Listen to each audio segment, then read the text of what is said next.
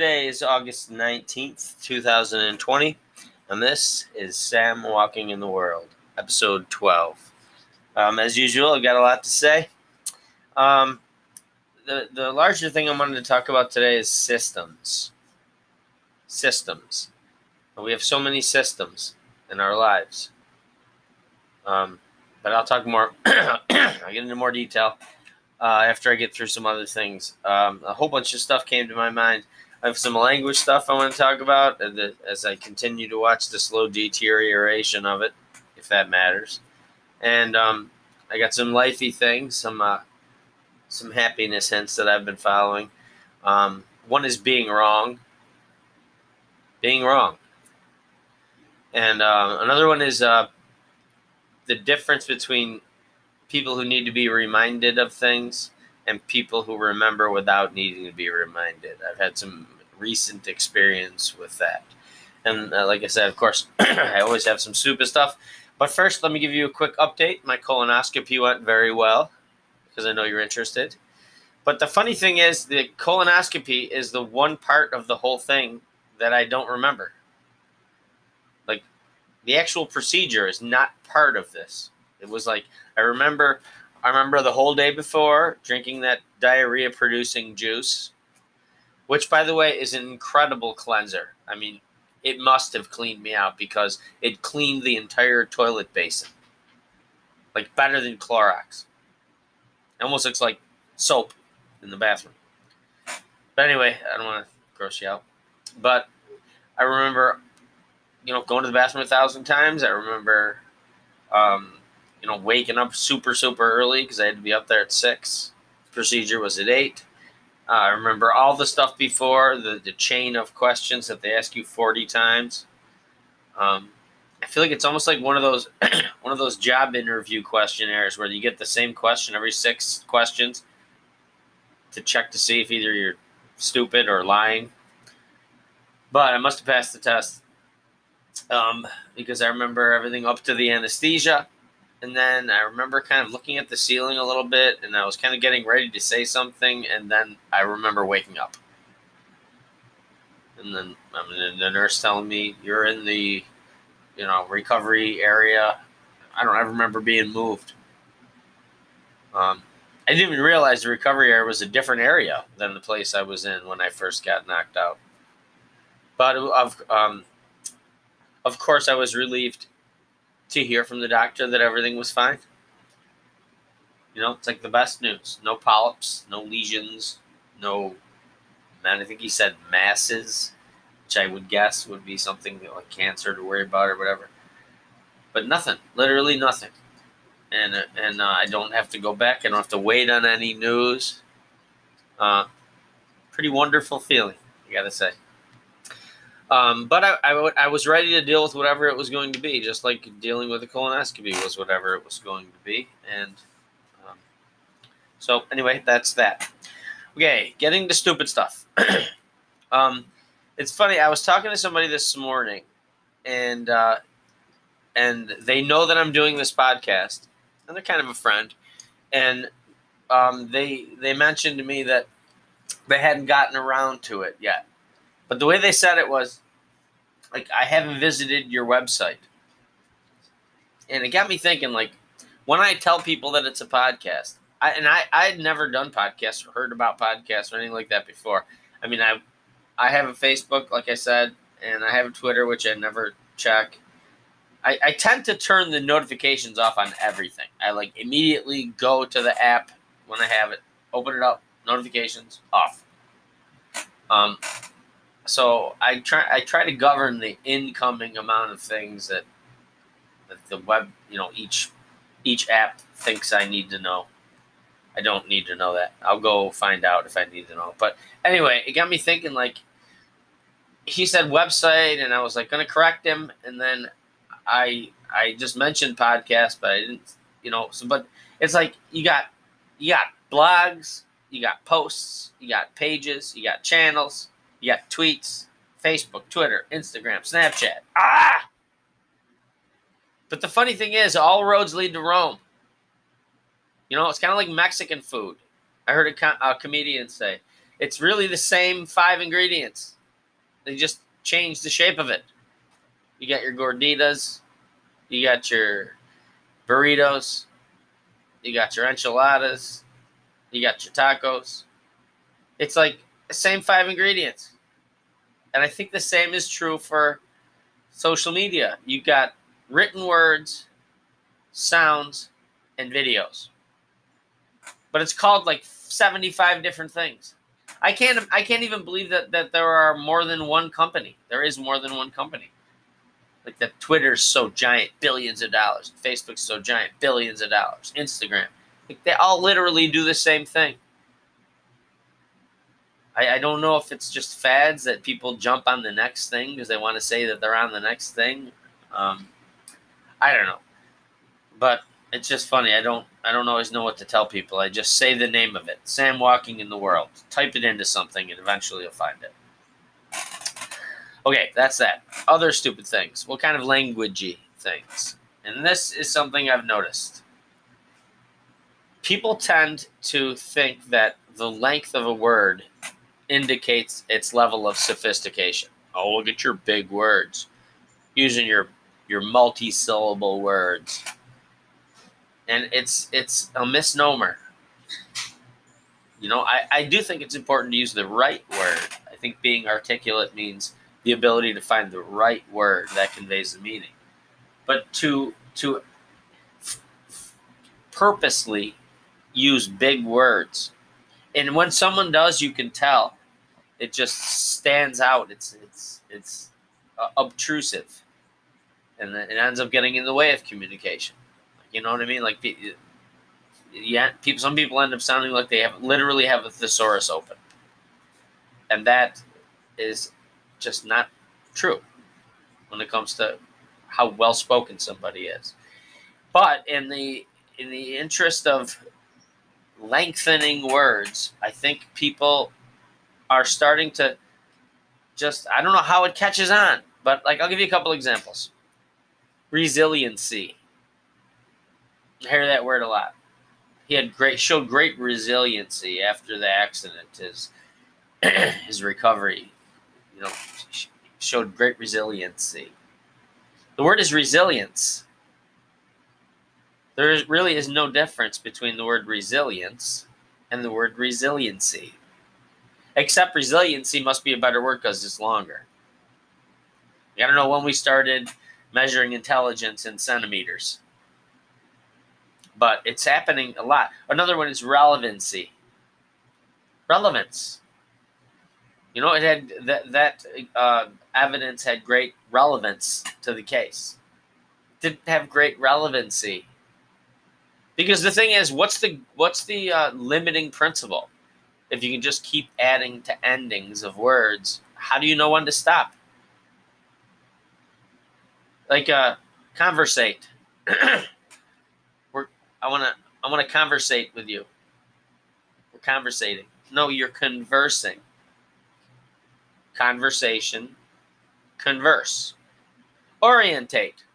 I'm just trying to get orientated to my new surroundings. Trying to get oriented. Orientation, I think, has been said so many times that people just misshorten it to orientate, probably because it's longer than orient. Um, I don't know. I kind of sound way too angry about words right now, so I'm gonna try and calm down a little bit. Um, but I just, uh, I just don't understand the intelligency of doing that. Um, another one that gets me is when people say "quite frankly." Quite frankly, they're probably going to say what they were already going to say anyway, in the way they were already going to say it. But for some reason, it's supposed to prepare me for their abruptness. You know, I don't even know where it came from. Is there someone named Frank? Frank just tells the blunt truth all the time. Uh, I don't know. Uh, another one is another one is to be perfectly honest. Well, to be perfectly honest. Oh yes, please leave out all the usual lies. I would appreciate that. Oh, all right. Anyway, moving on. I don't want to go too far down the rabbit hole. All right, happiness sense. Um, I was thinking, here's something that happened to me, and then I'll get to why um, it led me to feel like talking about this. I went to uh, have my car fixed at the garage. I usually go to the same garage. It will remain nameless. It's a great garage. And it's a guy that you go to regularly. Like, I guess in any circumstance, when you start going to somebody regularly, you develop a relationship. They know they're going to continue to get business, maybe more business because you share, you know, their existence with other people. Um, and so, you know, you tend to you tend to feel like you're not going to get taken. Um, and so I I've done that with my garage. And and you know things happen, people make mistakes. But what happened is I brought my car in because it needed a crankshaft sensor replaced, and uh, I kept on getting it as a message on my hum. It's like this thing I have through my phone. It tells me like what's going wrong with the car, but I've since removed it and eliminated it as a service because I just use it so little. But anyway, my car was hiccuping, and it was because it was getting the wrong messages. The crankshaft was getting wrong messages, so I wasn't sure what gear to go in or how much power to put out or whatever. So I brought it in, and I also needed an inspection. My car um, is up in August for inspection, and I recommend always getting your car inspected in the summer. I do this because, especially tires, usually in the winter, people are a lot more attentive to your tire treads. And uh, and the other thing is make sure that you get your car inspected. I'm not t- telling you what to do here, but I make sure I get my car inspected before it's due. Because if you go in with an overdue inspection, they got you. They can tell you anything isn't right, and legally they can't let you off their lot without reporting it. Because that's one of their duties one of the solemn duties that you learned in mechanic school, I guess. But anyway, I asked for it to be inspected because I was going to kill two birds with one stone. And they had it all day. I dropped it off in the morning on purpose so they could take their time and get everything done. And I remember mentioning that I wanted it inspected to the mechanic, the owner himself, when I first brought it in to explain the other problem. And when I dropped it off, I remember explaining explicitly that I needed an inspection to the secretary. And then I went on my way. and then later that afternoon, I got a call. Everything's all set. And I thought about reminding them at that moment that I needed it inspected too, but I had already said it twice. And I thought, you know what? Uh, in my mind, I was like, let's see. I wasn't even like, they did it. I was like, let's see what happens. So I went back to pick it up. Sure enough, they forgot to do the inspection. And when I went in, the woman said, okay, she's making up the bill, and she gives it to me and tells me what they fixed. And I said, oh, and, and the inspection was done too, right? She said, um, I said, no, no. She's like, oh, oh, you needed it inspected? And I thought, man, I uh, thought I conveyed that to you, um, but you know, it's kind of rude to say to a person, I told you I wanted that and you forgot it. Not even forgot it. She typed it too when I dropped it off. She's saying, So what are we doing today? And then as I was saying, also inspected. It's due in August. That's why I want to get it done now. She typed it in. I don't know what she was typing. I mean, but ended up not getting done. And it got me thinking about people who need to be reminded of things and people who do what they said they would do or what they were told or asked to do without being reminded. And I know I hate to say there are two kinds of people because there really is no such thing as two kinds of people, but but some people do remember things when they're told them once. When you get an affirmation, yes, okay. They and it gets done. And then there are other people who it'll not get done and here's what here's the dynamic that kind of occurs. When somebody drops the ball, and, and they do, you know, people drop the ball. I forget things. But when you do it regularly, what happens is, I think, I think in all fairness, I think a person who forgets things regularly, that inconvenience other people, I think they forfeit the luxury of not being over reminded. Because people don't like to feel over reminded because it kind of must send them the message that that they're thought of as not responsible enough to do it having been told it just once. And and you know I, it happens all the time. Like god you don't gotta tell me that again. I'm gonna do it. And I, parents do it all the time with kids. Like yeah but last time you said that you didn't do it. Oh my god. And so i think you forfeit the right of not being over reminded and the thing is i think people that are forgetters regular forgetters are also people who are regularly over reminded so they have that kind of animus toward the reminder. And I think deep down, if they have a deep down, they probably know that they're not reliable.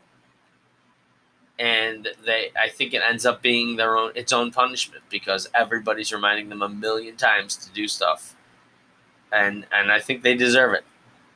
I try consciously, therefore, to lock things in my mind in some way so that I don't forget to do something that I was told once. I want to be the kind of person that can be told once because people notice it. People notice it. It's almost like they're used to most people forgetting because when when something is done when it was told one time, it's kind of like an amazing thing. It's almost like a superpower.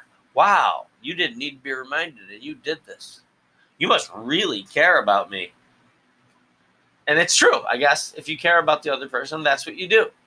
You know things like caring are measured in action. It is an action word.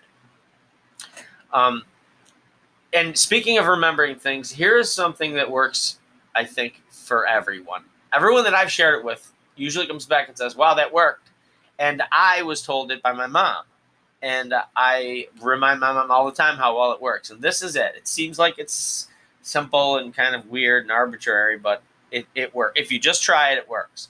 Picture a chain link fence, like out in the middle of a grassy field.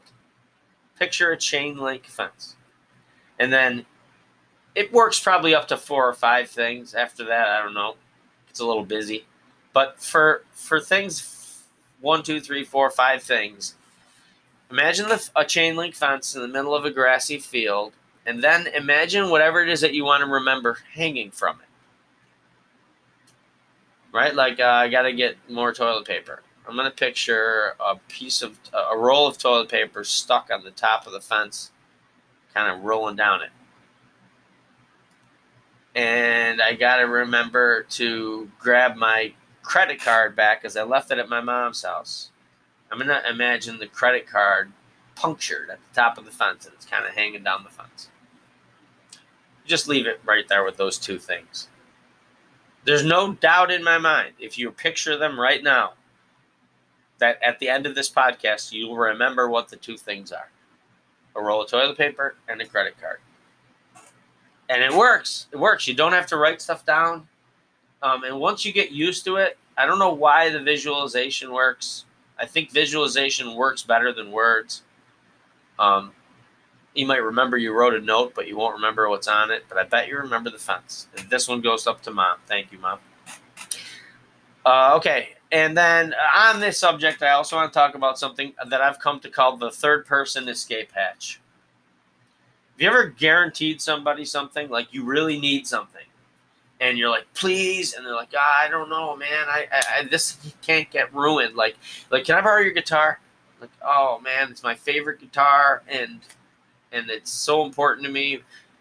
And they're like, no, I just need, I swear, I just need it for one afternoon. I will make sure nothing happens to it. And you're like, are you sure? You're going to make sure nothing happens to it? Yes. All right, I will choose to trust you. Give them the guitar. And then two days later, you're asking for your guitar again. And they go, oh, yeah. Oh, man, I'm so sorry, but it got crushed. What do you mean it got crushed? Yeah, I had some people over and and one of the guys like you know was into guitars and we were drinking and, and he picked it up and like he kind of tripped and he fell on it and crushed it. Man, how could you do that to me? I told you told me that it was. He's like, I didn't do it. I didn't do it, man. I didn't know the guy was gonna pick it up and fucking fall on it. Yeah, but you were the one that said you were going to make sure nothing happened to it. Well, what do you want from me, man? I didn't do it. That is the third person escape hatch.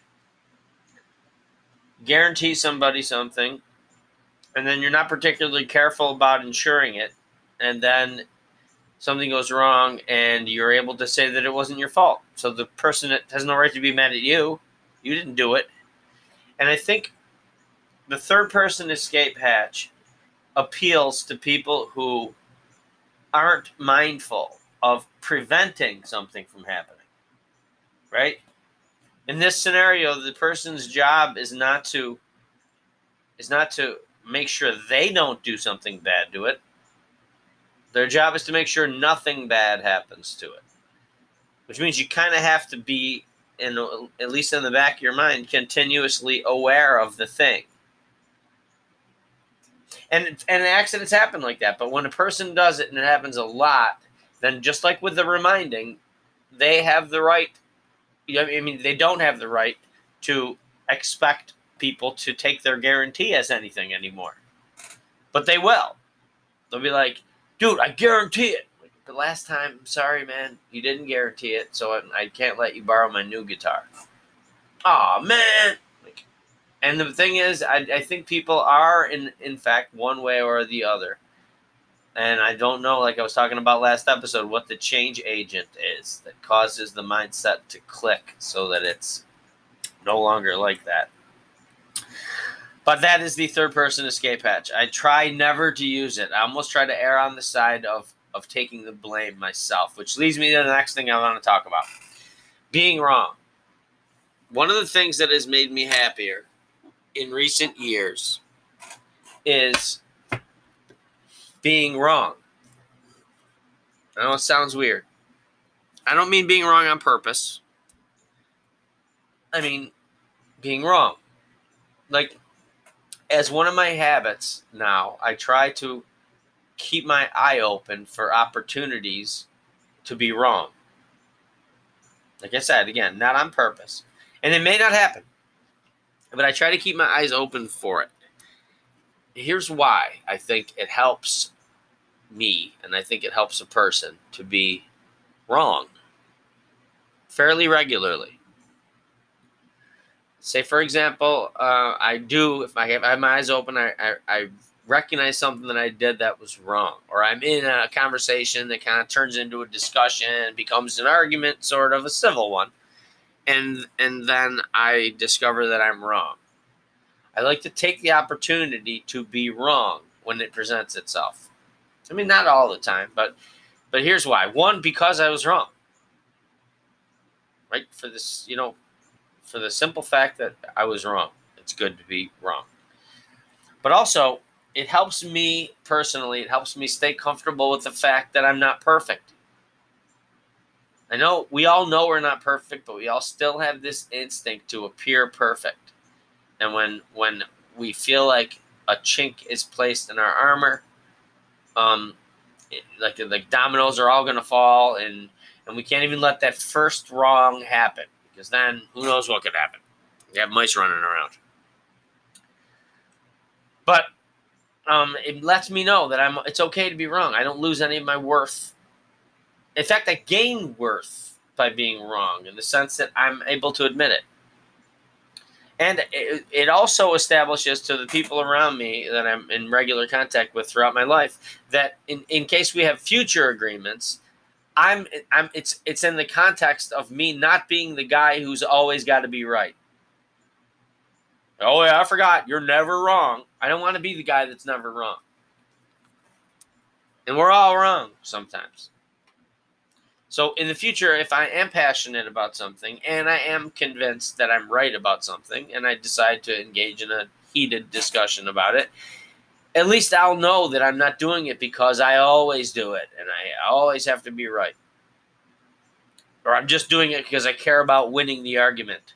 Whether or not I'm being honest or not, if I can convince you somehow and twist things, and manipulate a little bit, I can win the argument, even though I'm being completely dishonest I don't want to be that way. We'll leave that to the lawyers. And I don't mean that in a bad way. You might someday need someone to be that conniving for you in the courtroom. But the main reason why I do it is because it keeps me out of the mental torture chamber of the the the who the hell are they? Who the heck are, who the heck are they to say that I'm this or that? What do they what what, what do they know? And and you don't realize it, but you do end up in that mindset when someone thinks you're wrong and you feel that you know the hair on your neck bristle. You got to be right. I'll even find myself like to myself in my own head in this torture chamber. I'll find myself like cutting the person down on things completely unrelated to the argument. I'll be like, what does he know? What does he know? Ugly, broke, unemployed, cheats on his girlfriend. Who is he to tell me? Like that has anything to do with it.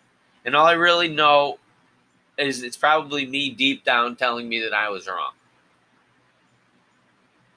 And so, might as well just admit it. You know, I'll even, uh, it's like I'm trying to change the subject on myself, throw my, my honest self off the scent. And it doesn't work. That stuff always bubbles back to the surface in other ways.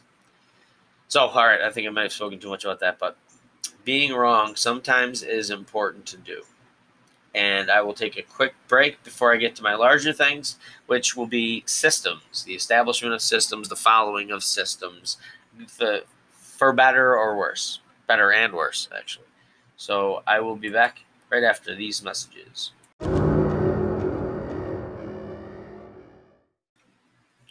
Welcome back to Sam Walking in the World, episode 12. That message was brought to you by a truck going on an overpass somewhere in the distance. Now, systems. Okay, we have systems for everything, and it's good, but it's also bad. So, let me kind of explain. When people first encounter a thing, right, a problem, predicament of some kind, they use like the most the most specified, individualized decision making to solve it. Right? They weigh all the relevant variables and they use their best judgment to make a choice. Then more and more choices are made, and as the results of those choices are collected into like what people call experiential evidence, I'm not sure if that's really a word though, but people then eventually invent a system like a prescribed method, a set of rules you can follow so that you don't have to muddle through all that initial decision making yourself. You have this, you know, what's the point of reinventing the wheel? Although oddly, the real the wheel has been reinvented many times. Um, I, I bet the addition of air inside a tire really changed the wheel. But anyway, so we have all kinds of systems for rules on how to dress. We have fashion. For rules on what to eat, we have nutrition. Uh, for rules on what to believe, we have religion. We have types and isms and millions of rules of thumb. And for all things, there's a proper etiquette. I mean, even even uh, even going into someone's house or going to the store or anything, using a bathroom. I don't know why I'm on the bathroom so much, but um, so I'm not complaining. I'm really not complaining. Systems make life a lot easier, right? You only have to imagine downtown traffic without them to know how necessary they are. Prudent. But I guess my point is this it's never a good idea to completely embody any system. Completely. Whether it's one of thought, belief, or action. I think life involves too much variation, too much possibility that it, it could ever be reconciled perfectly with any structure, especially a man made structure. Right? It's estimation, very good estimation for good systems, but it's estimation at best. Something is always filtered out, right? Like when you have a program there's always something about the program that's filtered out in order to make it applicable to everything. And so I guess that's probably why they're always, you know, innovating systems, changing them, and tweaking them. Um, but something is always filtered out. And, and it can lead to terrible, terrible tragedy If anyone uh, decides we're just going to wholly embody the system for the sake of the system, you get things like Nazism, or you get holy wars, and it, it's just it, it, it's important, I think, for us to never lose the thing that caused the system to be invented in the first place. That kind of case by case logic that you use. But it's it's so easy to rush to have a system. My father is a system maniac. And in, and by and large they all work. But of course he has to maintain them all. Which he does a very good job of. I'm sure he has a system for maintaining his systems. But anyway, it, it, it it's not always right. That's what it, it leads to things like when you're in a store and a particular thing happens, and you go to the person and be like, "Can you make an exception on this?" And the person says, "I'm sorry, that's just our policy." I'm like, "Yeah, but your policy is not right. It doesn't apply to this situation. I know it's unique, but sorry, that's our policy." It's annoying. I mean, even individuality is not a system worth wholly adopting because sometimes it it makes more sense to conform to be uniform to wear uniforms. If you're on a team otherwise you know how you're you know who you're going to pass the puck to. But children are born with this mechanism. It urges them to make sense out of each thing right? They have like a natural curiosity. I think we lose sometimes I think it's an important reminder. I was reminded of it. It's important to always kind of keep that in your mental Rolodex so that you can go back to it and say, I'm going to approach this thing brand new, you know, from a new perspective. Even though I've done it this way all this time and it's generally worked for me, I'm going to I'm going to take a new look at it. And protective parents, which I completely understand, have this you know, they're, they're, rightfully they are reluctant, I think, sometimes to let children discover things on their own. I mean, it it's dangerous. It's still dangerous for adults when you discover things. So to alleviate the danger, children are provided rules. Right? Don't go in the street. Eat your vegetables. Don't take things that don't belong to you. And then this invariably happens. Instead of taking the time and effort and energy, which is a ton of time and effort and energy, so I understand why, but parents almost always end up at one time or another settling on the because I told you so. Because I said so. That's why you're going to do it. And then children grow up thinking it's wrong to steal because they might get caught. Every time an adult glosses over the why of things for the sake of convenience or saving time, I think in a small way it stifles the growth that comes with the discovery of each piece. And eventually, eventually people just know to adopt a system because that, that system ends up working, like driving on the right side of the road. You wouldn't mess with that, it works. But it's it's it's kind of it can be tragic because in order to think critically, you have to be able to grow up able to distinguish what is right from what is according to the rules. Or else they're going to end up wasting hours sitting at red lights when no one's around in the middle of nowhere. And it's funny that the word discrimination has taken on this taken on this evil connotation because it almost always, given our, our racial history, it always ends up being seen through the prism of race or or gender or ethnicity or whatever. Discrimination. You know it's wrong to discriminate. It's wrong to discriminate in those ways but it's not wrong to discriminate. Discrimination is actually important. The ability to distinguish one thing from another on the basis of reason is, I think, in fact, the most fundamental building block of logic, critical thinking. That most necessary of skills, which belies the invention of any system, any system worth keeping. And I, uh, I've tried to approach the systems in my life from a new perspective. and I try to recognize, all right, this is this is not serving me well at this moment, but 99 times out of 100 this will serve me well. And systems are required for people to to adhere to a social contract. Everyone doesn't get what they want all the time, so everything can't be individualized. You know, I'm in a hurry, so I'm going to run the red light. Well, then if I'm the other person and someone's running a red light on me, then I'm you know, I crashed my car, I don't accept their excuse. They did not follow the rules.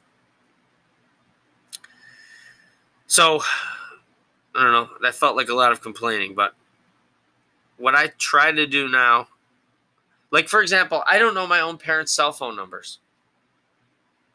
I should. Back in the day, before you could say phone numbers and phones, I knew everyone's phone number. It was a thing. If you're an older person like me, you remember it.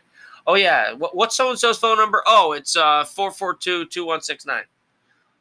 Or you'd be like, oh no, wait a minute, hold on, that's my other buddy's phone number. Oh, it's uh uh four one five two one two six. I don't have a clue anyone's phone number, and I don't know if it's good or bad. I mean, they're in there, so I can look them up. But how many times you've heard people like, "Oh, I broke my phone," and you just end up completely off the grid, out of contact with people, at least by phone, until your phone gets repaired. And it's because we decided to surrender memorizing people's phones, phone numbers. I used to attach it almost with the person. I would somehow hearing that phone number, I would immediately picture that person. And it doesn't happen anymore. So I don't know. Anyway, I don't know if that's a good thing or bad thing, but I'm gonna try to remember a couple people's phone numbers. Like I'm gonna ask my parents Actually, I don't have to ask them, it's in my phone. But I'm to check my phone. I'm to memorize both of my parents' phone numbers. I have my wife's phone number memorized, but I think it's only because she's my, like, uh, you know, next of kin. Like, I had to give it yesterday when I was at the hospital. Like, who, who's up? Who's picking you up? Well, my wife. Uh, her phone number. And I, I know it only because I'm asked that question by people who need to know my next of kin, which is kind of dark. But anyway, I believe I've come to the end of what I have to say. Um, as always, thank you for listening, and I hope to see you soon. Hopefully, tomorrow. This has been Sam Walking in the World, episode 12.